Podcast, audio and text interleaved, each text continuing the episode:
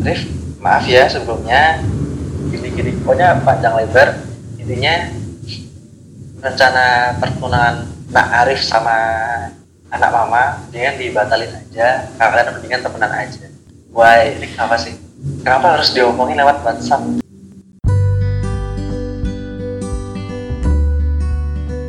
Galau itu boleh nggak sih? Galau itu emang wajar ya? Hei, galau itu manusiawi. Setiap orang pasti kok ngalamin. So here we go, podcast galau bermanfaat untuk kamu semua.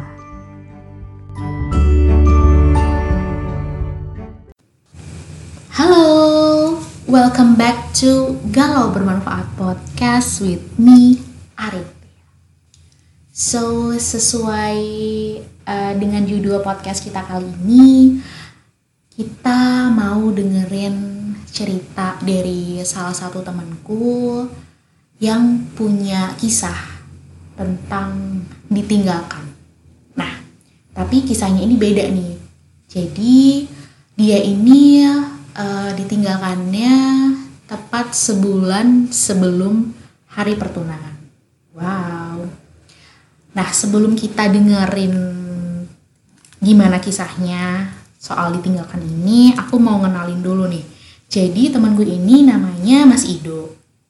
Kita tuh dulu kenal karena aku adik adik kelasnya di SMA. Nah, suatu hari dia uh, nge-tweet gini. Jadi inget dulu uh, jadi inget dulu ada yang bilang gini juga ke saya. Satu bulan sebelum tanggal tunangan. Dia bilang udah nggak ada rasa. Suddenly out of nowhere. Mungkin dia lupa naruh micinnya di mana. Jadi ya hambar.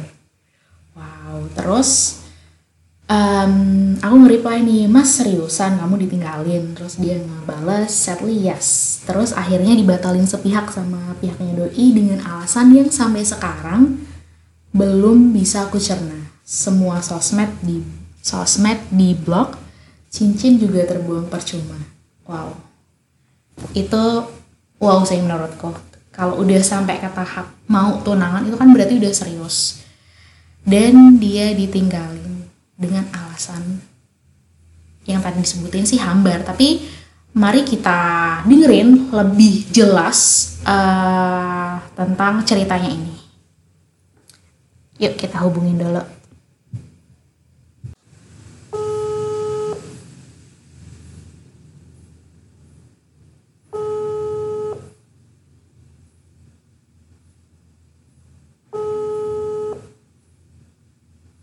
Halo Mas Ido. halo Dila Nah, di opening tadi aku udah uh, ngejelasin dikit soal tweetmu yang ditinggalin sebulan sebelum uh, tunangan. Nah itu bisa diceritain nggak mas? Uh, itu tuh ceritanya gimana? Oh, btw disclaimer ya, uh, podcast ini mempersilahkan untuk mengumpat jika diperlukan atau panggilan gue lo boleh atau aku kamu boleh.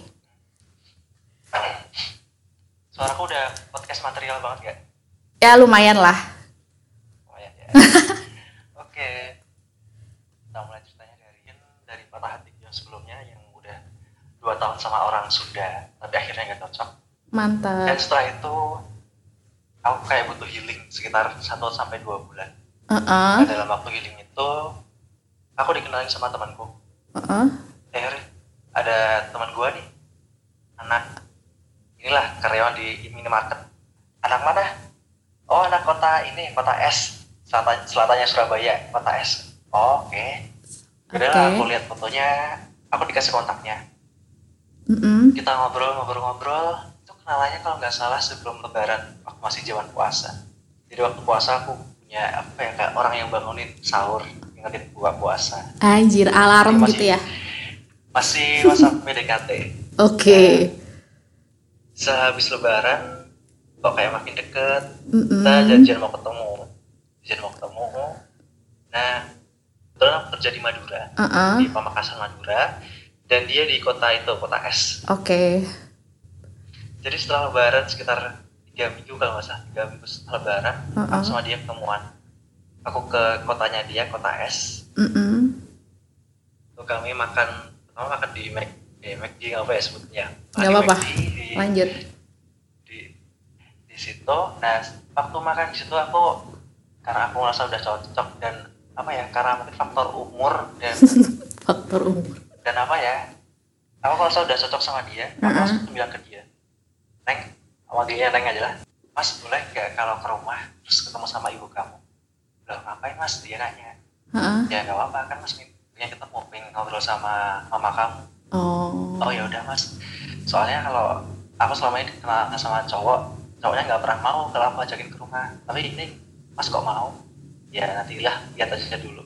Akhirnya aku ke rumah dia ketemu sama mamanya dia. Mm-mm. itu waktu pertama waktu pertama masih awkward banget masih ya kaku banget manggilnya masih tante tante. Akhirnya aku dimarahin lo jangan manggil tante nak. Manggil mama aja. Tapi tapi gini ada yang gak enaknya. Kenapa Karena nih? dulu cowok yang deket sama si cowok yang deket sama si anak anaknya ini Uh-uh. selalu manggil aku mama. Oh ya udah. Jadi setelah itu aku sering main ke rumah dia. Ya apa ya sebulan dua kali lah sebulan dua kali. Kan kebetulan aku sabtu minggu libur Dan setiap kali dia setiap kali dia sabtu itu shift siapa shift sore atau libur aku pasti main ke kotanya dia Mm-mm. buat nyempet gitu. malam mingguan lah nonton atau ngapain jalan dua bulan tiga bulan aku makin merasa cocok akhirnya aku beraniin diri buat bilang ke mamanya dia ma Arif ada niat buat serius sama anak mama Mm-mm. Arif minta izin ke mama untuk selebihnya mohon doa restunya Wow. Mamanya juga juga agak agak shock shock karena seneng anaknya ada yang nyeriusin atau apa nggak tahu dan sedikit mundur ke belakang dikit Mm-mm. itu ayahnya itu kan sehabis lebaran meninggal Mm-mm.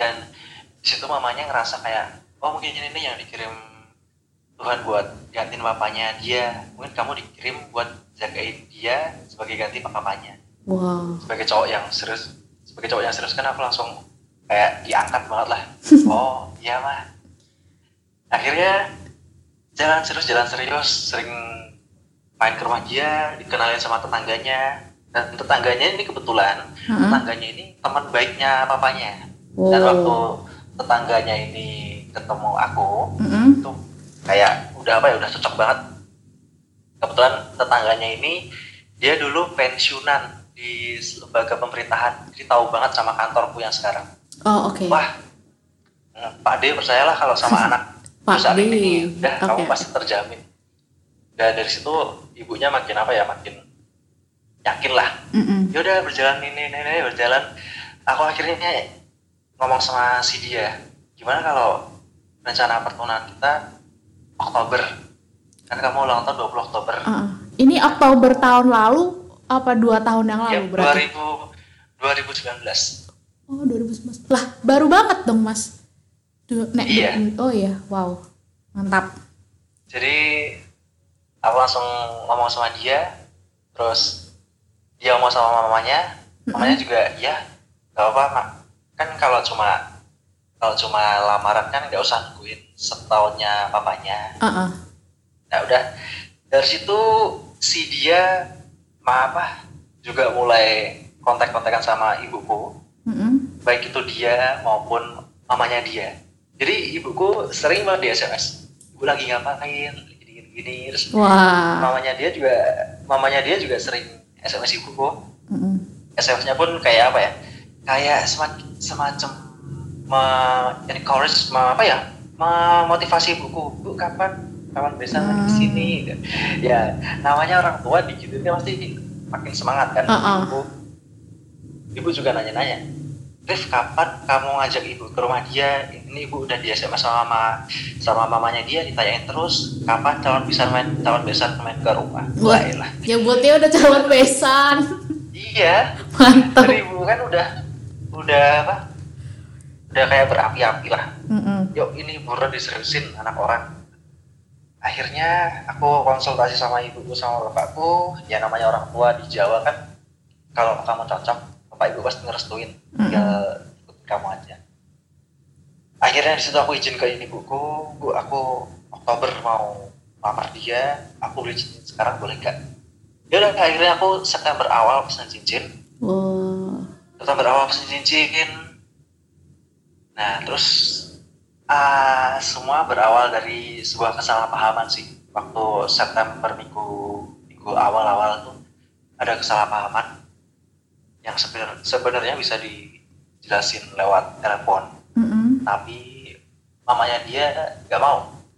Jadi kan kalau semisal nih aku ngobrol lewat chat kan lawan bicara aku nggak tahu nih aku aku emosi atau apa. Mm-mm. kalau cuma menilai dari perkataan. Nah itu padahal aku ngomong biasa aja itu aku agak cemburu sih aku agak cemburu cuma nanyain mah ini temannya ini yang datang siapa ya? Dijawablah sama mamanya oh ini anu le temannya di di training dulu lagi ngobrol-ngobrol. Oh ya udah mah soalnya dari tadi aku S aku S si ini kok nggak dibalas oh ya udah kalau lagi sibuk. Nah di situ mamanya salah paham dikiranya aku cemburu terus marah Oh, Ya kan? aku semacam agak agak gak terima. Loh nggak gitu mah gini kan tak jel- tak jelasin WA agak nyambung. Akhirnya aku aku niat ada niatan mau telepon biar mamanya denger langsung suaraku Mm-mm. kan Arin Arin tahu sendiri kan? Kita tiga tahun satu SMA kamu tahu sendiri kan aku orangnya halus pendiam gak mungkin marah. Asik. Pendiamnya iya Jadi, sih, Mas.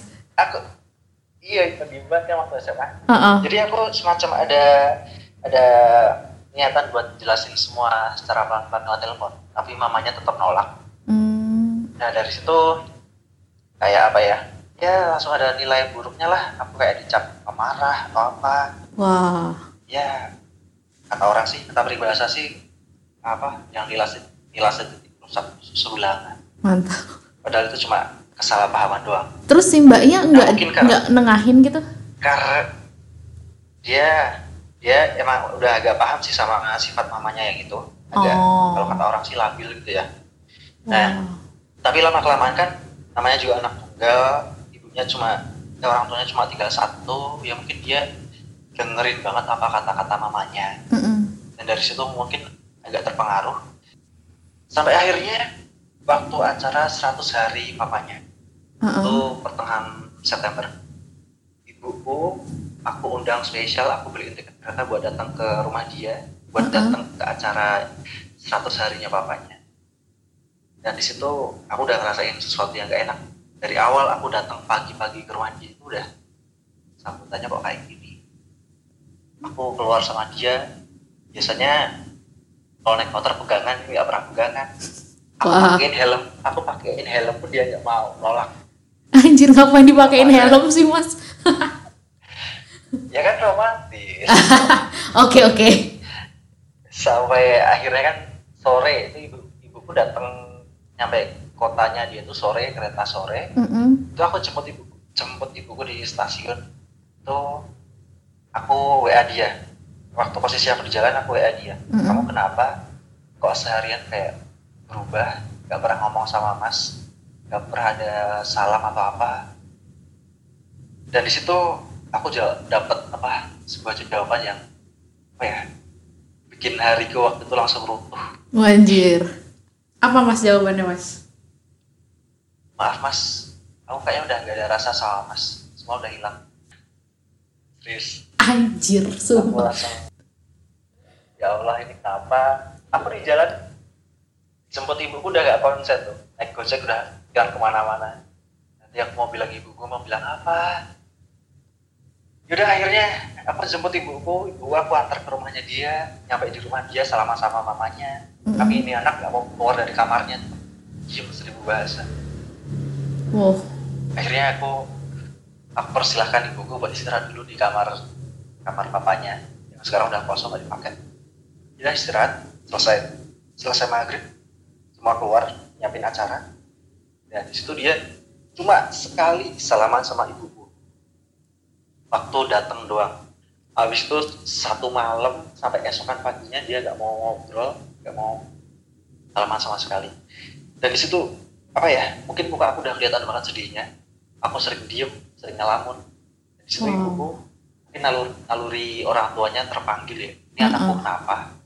Jadi ibu nanya, Rif, kamu kenapa? Kok mukanya sedih banget dari tadi ibu lihat. Aku cuma bisa jawab, gak apa-apa bu, capek aja gak apa-apa. Ya, ibu, sumpah. aku gak berani bilang, serius gak berani bilang.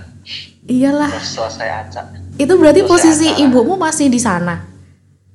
masih, masih di rumah dia. Oh, wow. aku aku nggak berani nggak berani bilang apa apa sama ibu akhirnya selesai acara mau beres-beres ibuku tidur di kamarnya bapaknya Uh-uh. sementara aku tidur di ruang tamu itu aku semalaman nggak bisa tidur sumpah Mikir ya aku mas. WA dia aku WA aku WA dia nggak dibales padahal cuma beda kamar Ya aku mau Allah. ngajak ngobrol dia dia nggak mau aku mau ngajak dia keluar ngomong ngomong baik-baik nggak mau aku WA nggak dirit nggak dibales Wow. Pokoknya aku kepikiran semalaman.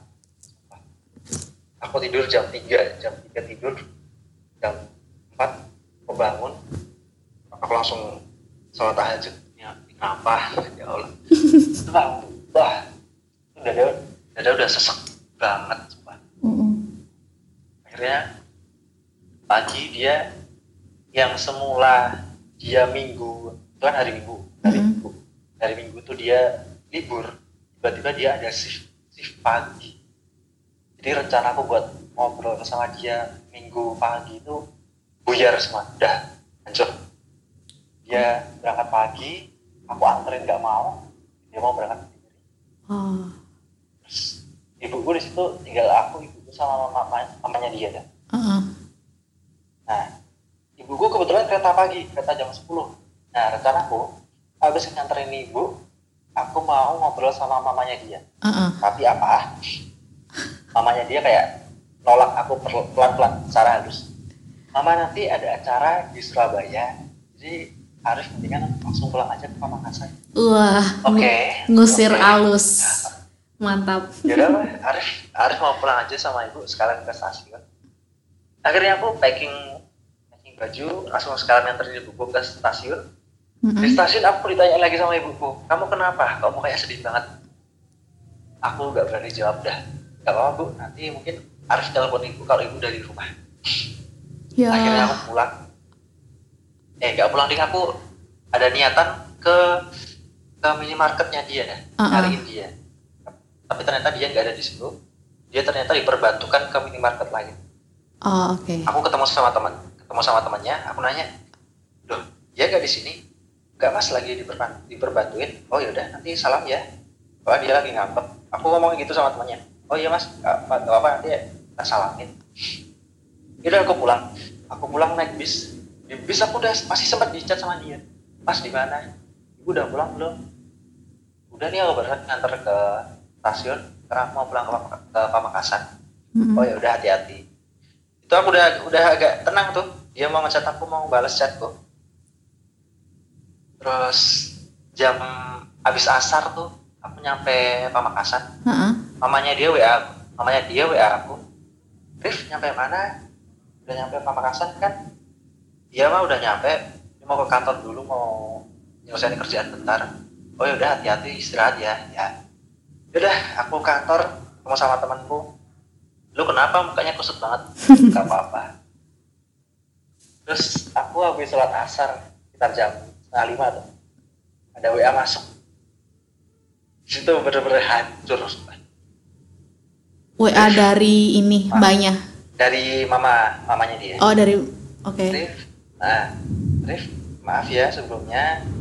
Gini-gini pokoknya panjang lebar. Intinya rencana pertunangan Nak Arif sama anak mama dengan dibatalin aja. Kalian mendingan temenan aja. Hah? aku langsung wah ini kenapa sih?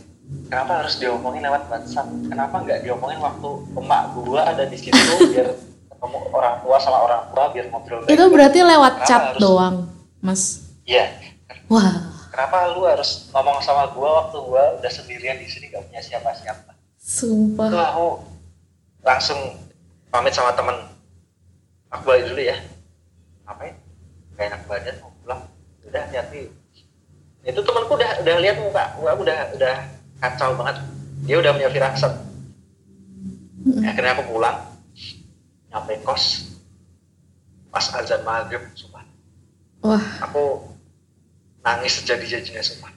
Mungkin dari luar kelihatan ya aku orangnya garang tangar hitam. Hmm, tapi sumpah itu pertama kalinya aku nangis sejadi-jadinya. Gila sih. aku bingung aku bingung nggak tahu mau ngomong sama siapa. Uh-uh. aku nangis dulu sejadi-jadinya. Habis sholat maghrib langsung telepon adikku kebetulan adikku lagi KKN di luar kota. Dia nanya mas apa ya kok suaranya gemeteran? Uh-uh. dek aku mau cerita tapi kamu jangan bilang ke ibu ya ya kenapa? Akhirnya aku cerita sama adikku. Adikku juga ikutan sedih mas jangan nangis nanti aku ikutan nangis Ya. aduh. Udah deh gak bisa aku gak bisa kalau suruh kuat sekarang. Aku bener-bener hancur. Aku gak punya siapa-siapa di sini. Uh-uh. Ibu sama kamu jauh sementara mas di sini udah dihancurin sama orang lain. Ya dari aku Anjir. cerita cerita semuanya. Aku minta izin ke adikku buat telepon ibu. Ya mas telepon ibu aja tapi kamu jangan nangis ya nanti takut nangis. Uh-uh. ya akhirnya aku telepon ibu. Di hari yang sama Ibu ternyata itu. udah- ya di hari yang sama saya telepon adik. Oke. ibu ternyata udah punya firasat. Kamu kenapa? Ikut ngomong sama ibu akhirnya aku cerita ibuku langsung emosi. Ini nih yang ibu pikirin dari tadi. Ibu udah firasat dari kemarin. Kamu kayaknya beda banget. Kamu diem sih Bang. kayak patung. Ibu nanya nggak apa-apa nggak apa-apa. Bener kan kejadian? Ini juga nggak bener nih. Kalau tahu ibu kalau kamu cerita sama ibu kemarin tuh ibu udah marah-marah di rumahnya dia. Udah ibu hancurin pakai pakai omongan. Dia bukan bukan menghancurkan secara pro, pro brutal dan mungkin mengeluarkan kata-kata buat membela. Uh-uh. ya udah sih, aku aku mau bu aku minta doa ya bu ya biar kuat. Kalau emang dia jodohku mungkin aku berharapnya dia balik. Kalau emang enggak ya aku do- berdoa supaya biar dikuatin ya dia biar dikelasin udah. Aku benar-benar patah aku benar hancur padahal aku udah beli cincin ya aku bingung cincinnya mau aku apain nah bulan sebelum pertunangan Nah itu terus akhirnya mbaknya ada ngomong apa gitu sama kamu nggak? Apa udah belas Siapa? nggak? Itu mbaknya. Oke, semenjak itu aku nanya, minta dijelasin, tolong jelasin. Dia masih menghindar, gue mas, gak ada yang perlu jelasin. Intinya, apa yang apa yang diceritain sama mamanya, kesalahpahaman itu dia cerna dan dia terima. Terus semenjak itu, percaya nggak percaya, Heeh. WA aku, Instagramku, semua di blok sama dia. Anjir. WA Instagram sama dia maupun namanya dia jadi aku bingung ini yang salah siapa yang Heeh. ngeblok siapa jadi kayak mereka tuh punya salah tapi nggak mau ngaku langsung ngeblok nggak mau jelasin apa apa sakit banget Sumpah. Cuy. Wah aku dengernya ikut emosi mas. Sumpah, aku antara emosi sama ikhlas bingung Gila sih. Berarti itu eh, total hubunganmu sama mbaknya tuh kayak ini ya eh tiga bulan gitu? Apa lebih? ya kurang lebih Kurang lebih gitu ya? apa ya Juni Juli Agustus September Jadi, oh oke. dan dalam dalam waktu sesingkat itu aku udah merasa yakin sama dia Mm-mm. udah bisa terima segala tentang dia karena aku benar-benar udah trauma pacaran lama-lama dua Mm. tahun sama orang Sunda gagal dan ibuku juga gak pernah jadi sama dia dan waktu dapet si ini Heeh. dan ibuku langsung cocok waktu aku ceritain semuanya jadi aku langsung yakin aku mau terus sama oke tapi kenyataannya Hmm. Nah, selama waktu kurang lebih tiga bulan itu, mbaknya tuh eh, maksudnya welcome gitu mas sama kamu? Apa udah nunjukin? kamu gak bakal percaya kalau lihat dia sewaktu pacaran kayak itu dia senang banget. Senang banget senang banget dapet aku. Oh, dipamer-pamerin sering minta nyanyi apa dinyanyiin. Kalau lagi call terus jadi aku ngerasa kayak dia berarti senang banget dapet aku. Aku juga bangga dapet dia. Jadi aku harus menjaga dia. Aku harus menyenengin dia sampai aku dia. Wow, wow. Rada drama ya. iya. Dan yang, yang paling aku nggak suka dulu waktu kami pacaran Mm-mm. itu mamanya sering sering banget sering banget cerita soal mantan mantannya dia. Ke kamu. jadi F yo FYI Heeh. mantan mantannya dia. Dulu tuh dia sering dideketin sama anak-anak berseragam. Kalau kamu tahu maksudku anak-anak berseragam. Berseragam ketat kalau kamu tahu, Oh, tahu maksudku anak SMA gitu kan? tapi bukan. Anak-anak cowok-cowok ber, berseragam ketat dan Iya, iya, tahu, tahu. tapi papanya nggak pernah setuju. Oh. aku dengar sendiri dari tetangganya papanya nggak pernah setuju kalau ini dideketin sama anak-anak. Soalnya papanya dulu tuh pengen punya anak cewek. Mm-mm. sampai apa ya kayak bener-bener berhajat soal aku punya anak cewek aku bakal sayang dia penuh hati. Mm-mm. nah papanya nggak ikhlas kalau anak ceweknya ini nikah sama orang yang cowok terus ditinggal pergi ke mana-mana ditinggal dinas aku nggak ikhlas karena aku udah tinggal jadi aku, nggak kalau anak aku dapet pacar anak anak Mm. gitu Oke, oke. tapi tapi mungkin semenjak semenjak papanya meninggal mamanya ambil alih Wow. Berarti sampai sekarang udah sama sekali nggak ada ini mas komunikasi apa-apa gitu? enggak sama sekali aku sms pun nggak dibalas Ah, wow. Nah, terus aku yang paling penasaran ini, Mas. Sekarang nasib cincin yang udah dibeli gimana? ya simpen di sini Sumpah masih disimpan. kadang aku pakai kalau lagi iseng kan Anjir, dipakai. jadi kiranya udah tunangan Mantep. Nah, terus aku penasaran lagi sih, Mas. Eh, kamu berapa lama sih proses nerima eh, kejadian ini tuh dari yang awalnya nangis-nangis, terus sampai yang udah oh, oke ini mungkin jalannya emang harus kayak gini gitu. Kamu kalau di kamu berapa lama tuh? aku seminggu tuh bener-bener masih patah masih sering nangis minggu minggu dua minggu udah mulai agak reda lah Mm-mm. jadi sehabis patah sehabis patah hati itu aku sempat turun berat badan 10 kilo terus Hah? turun 10 kilo Gila. dari dari itu Tapi itu kamu masih masuk kerja? Gimana Masih masuk kerja? ya masih masuk kerja dari situ aku bener-bener dapat support dari teman-temanku kerja karena semua tahu Heeh. kalau aku tuh mau tunangan Gila. bener-bener butuh eh bener-bener sembuh itu dua bulan dua bulan. Wah. Dua bulan tuh termasuk cepat loh, Mas. ya karena aku bener-bener udah disakitin banget nggak nggak dapat penjelasan apa-apa Heeh. Dan daripada kerjaanku kacau karena aku di kantor ngurusin uang negara jadi aku Heeh. ya jadi atasanku tuh atasanku tuh dia kepala seksi itu kebetulan di atas 10 tahun umur dia sembilan dua dia cuma nyemangatin aku Heeh. kamu itu berharga miliaran loh uang negara aja miliaran kamu urusin masa sama hal kayak gini aja kamu kalah kamu tuh Wih. berharga miliaran Mantap. Ya udah mbak. Iya makasih ya mbak ya. Dan kebetulan mbak mbak kepala seksi ini dia juga dapat pesan dari ibuku. Mbak Uh-uh. tolong Arif jaga ya jaga. Dia lagi rapuh mbak kasih kepala seksi cerita Arif dia dia seksi dibilang ini, ini kamu yang kuat kuat. Eh, semangat. Oke mbak ya siap. Heeh. Nah, selama proses eh, kamu dalam tanda kutip penyembuhan itu, kamu ngelakuin apa aja sih mas biar nggak kepikiran yang masa lalu gitu?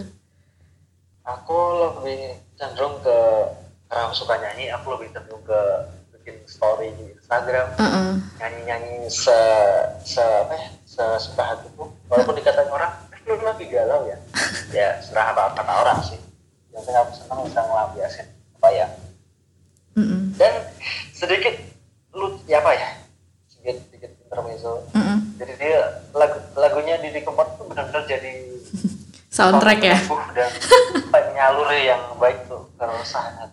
Oh yes. Yang judulnya apa mas? Semua yang judul-judulnya patah hati. Mantap. Kan literally itu lagu-lagunya patah hati semua. Uh Wih. Jadi sobat ambiar. Ya. nah sekarang eh, tadi kan udah ini ya nggak ada komunikasi sama sekali. Terus kalau sampai sekarang nih kamu masih suka ini gak sih kayak ngepoin uh, media sosialnya atau ngepoin apanya gitu? Instagram aja di blog sampai gimana keponya. Oh iya deh. Wow. nggak bisa kepo serius, nggak bisa. Ngepoin Instagram teman-temannya gitu. Nggak, aku pernah pernah kan menghubungi satu temannya, Heeh. WA temannya ini sama Instagram, cowok dia, Heeh. cowok di minimarket. Mungkin dia tahu kan, Masa aku juga di blog sama ini. Gila gak? Sumpah. Lah, kok dia ngeblok ini gila sih. Iya mungkin mungkin dia dia nyuruh ke temennya, lu ngapain sih kontak-kontakan sama mantan gua? Blok aja, blok, blok. Ya mungkin temennya langsung nurut, blok. Ya Allah. Oke. Jadi aku kadang ada sih aku kebetulan menghandle sosial medianya kantor, Instagramnya kantor. Mm-mm. Jadi aku kadang lihat walaupun walaupun dia melalui bisa lihat profilnya dia fotonya doang, karena di di private. Mm. Dan aku kadang lihat tuh dulu postnya aku itu kalau nggak salah 20-an post. Apa lu? Lama-lama Kesel. kok, kok 36 36 loh kok 33 berarti ini anak sering upload terus dia masih labil ya lah. Boleh tahu nggak Mas, eh, dia umurnya berapa sih mbaknya ini? kamu bakalan kaget dia 98 masih muda banget 98? Berarti 98. Dua-dua ya? Dua-dua berarti ya sekarang ya?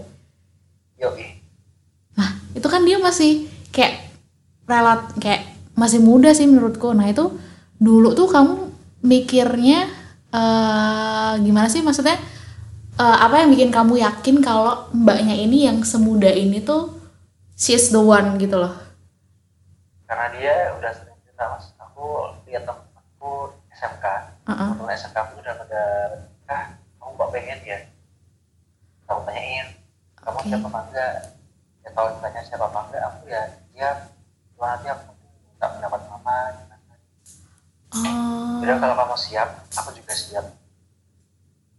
Oke. Dan aku pun pernah bilang ke dia, kalau kamu pengen aku nunggu, oke aku tunggu. Aku nggak bakal maksa. Wow. Aku nikah tua pun nggak apa-apa, karena aku merasa udah temennya cocok. Mm-mm. Jadi dia pantas gue ditunggu.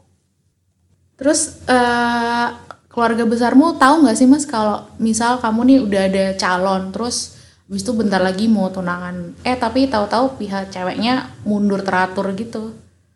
Tahu. tahu. Karena waktu lebar, waktu abis lebaran kan keluarga besar kumpul semua. Heeh. Aku bilang ke ke apa keluarga aku kayak udah woro-woro gitu ya? Ah, terutama ke Pak Adikku karena besok kan waktu lamaran. Kalau di Jawa kan mesti ada dari pihak cowok ya ke rumah cewek ya Mm-mm. perwakilan Pak Jadi aku udah bilang ke Pak Adikku Pak Adikku juga udah bilang ke keluarga lain keluarga beliau lah apa apa udah tahu semua. Mm-mm. nah itu tahu ternyata nggak jadi mereka responnya gimana?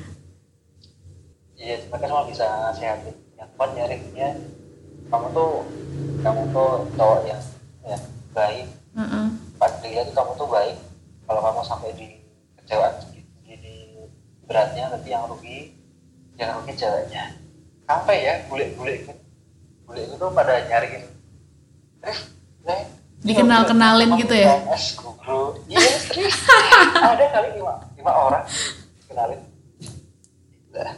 terus ada yang mbok seriusin nggak tuh mas? Dari yang dikenalin bule-bulemu itu?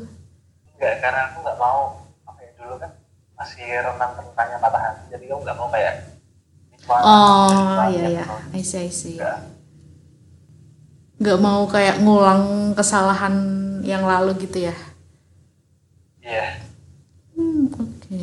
Tapi bukan berarti bukan berarti aku trauma ya. Aku ada waspada. Bukan trauma tapi waspada. Oke ini quote banget nih. Iya. Nah, eh ada satu pertanyaan lagi nih Mas. Eh, kamu ada saran nggak sih, misal buat orang-orang yang mungkin ngalamin eh, hal yang kayak kamu ini, mau melangkah ke jenjang lebih serius, tapi di tengah jalan eh ditinggalin gitu. Ada saran nggak buat eh, orang-orang yang mungkin ngalamin kayak kamu itu? jadi mungkin pertama kita flashback ke belakang dulu Mm-mm.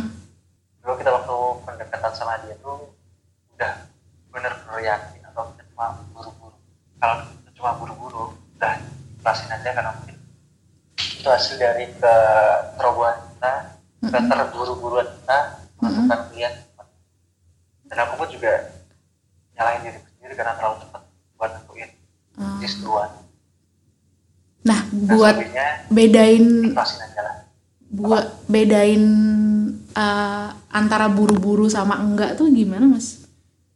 kalau dari adikku Heeh.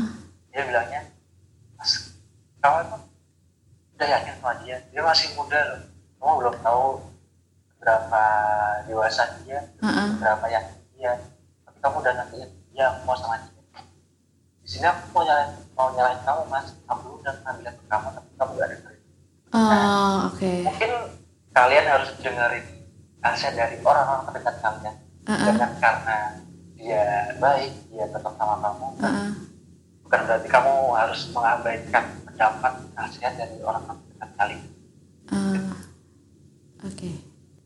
Berarti sarannya tadi uh, di flashback dulu apa sih tuju apa ini tuh termasuk buru-buru atau enggak gitu ya? Pasti dulu Oke pastiin dulu. Terus ada saran lagi nggak? pasang hati yang kuat Karena setiap kehilangan setiap kehilangan pasti butuh hati yang kuat buat sembuh menuju apa menuju masa depan yang lebih baik anjir, berat banget. Oke. kadang kita kadang kita akan nyasar Heeh. pulang ke rumah yang salah tapi percayalah kadang pulang ke rumah yang. Anjir, ya Allah. Eh, puitis banget. Ini gara-gara patah hati yang kemarin mas jadi puitis gini mas. Dan kamu ngapain? Kan aku udah dari udah putus dari zaman SMA, cuma nggak kelihatan aja. Emang iya po? Emang SMA puitis po? Iya. Kan nggak kelihatan. Waktu masuk kuliah, wak- waktu masuk kuliah pernah nulis di blog blog itu, blog asal-asalan itu. Oh iya. Oke oke. Nah ini pertanyaan terakhir mas. Boleh dijawab, boleh enggak. Tapi dijawab aja sih nggak apa-apa. Eh, seumpama eh, mantanmu yang tadi tuh dengerin podcast ini, ada nggak sih yang pengen kamu sampaikan ke dia? Ada Apa tuh? Cahayu. Mungkin untuk depannya kalau kamu punya hubungan sama orang lain, kamu mungkin harus belajar lebih dewasa lagi.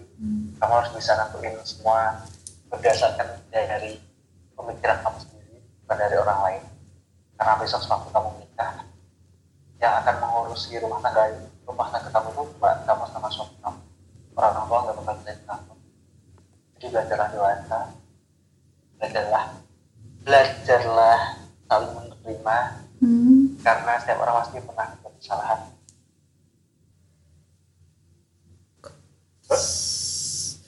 Terus em, udah sih mas. Semua pertanyaan udah kecentang. Buat penutup aku perlu nyanyi nggak? Nggak usah ya. Gak usah mas ya Allah. Mohon maaf aku bukan mbaknya.